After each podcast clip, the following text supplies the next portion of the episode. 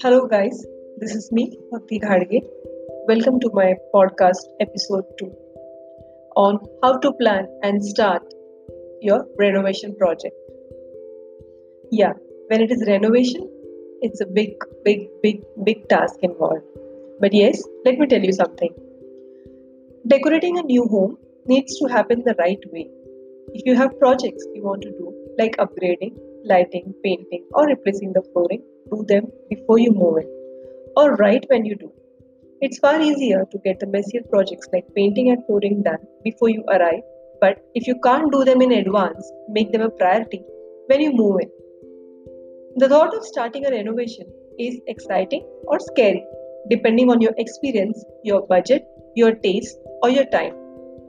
If you have never done any such renovations at all, you might feel that you don't know how or where to start. When all is said and done, you want a new look and want to get started. There's very, very little question about what element to choose last, but there are lots of things you can select first.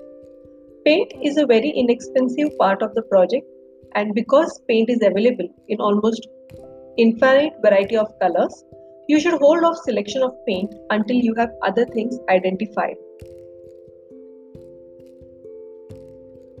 But just what should you do first? Should you buy a whole room full of furniture or choose a rug that you love? Have you chosen an elegant wallpaper or luxurious fabric that you want to use? You really can start whenever you want and work it all together into a plan. But it really does help if you start with a plan, an inspiration piece, and a color scheme. Find your source of inspiration and work your way through your decorating project You'll be happy you spent the time to plan. Now, here are a few pointers which I really feel are very, very, very essential while starting a renovation project. The very first is put a plan on paper. Now, I don't expect all of you to be an AutoCAD or designing expert, but when I say a plan on paper, it means it is jotting down or listing down the ideas which you are looking for. As with any business plan, you should draw up a written statement for your project, identify your style, and then select a color scheme around your theme. Put it in writing and stick to it. Well, the second is what's your style? When I mean when I mean what's your style, it's do you like formal or casual? Do you like modern, contemporary, or rustic style? Spend some time to identify the style elements you love and make plans to bring them into your space.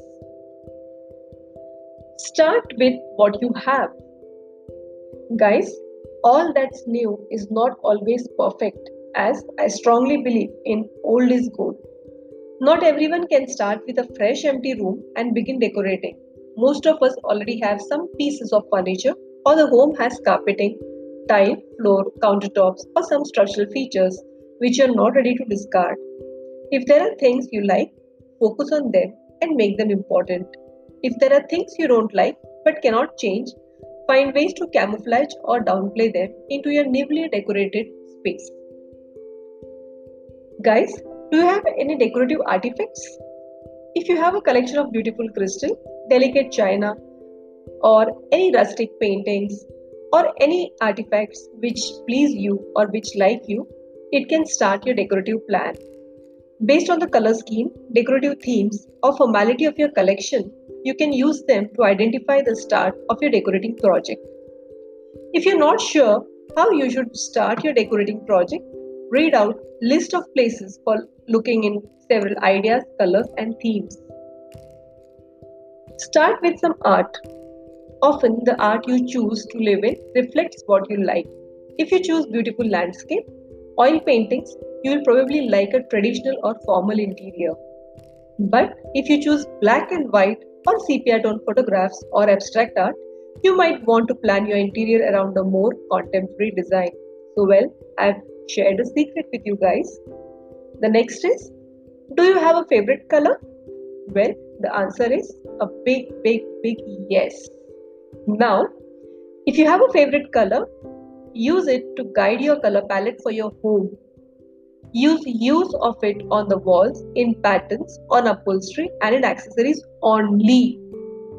Next, choose a fabric with colors you like. Possibly, the most common way of beginning a decorating project is to select a fabric with colors, a pattern, and a texture which pleases you. Use the color in the fabric to identify colors you will use on the wall, on other pieces of furniture, and in accessories which you choose. Next is choose an interesting pattern.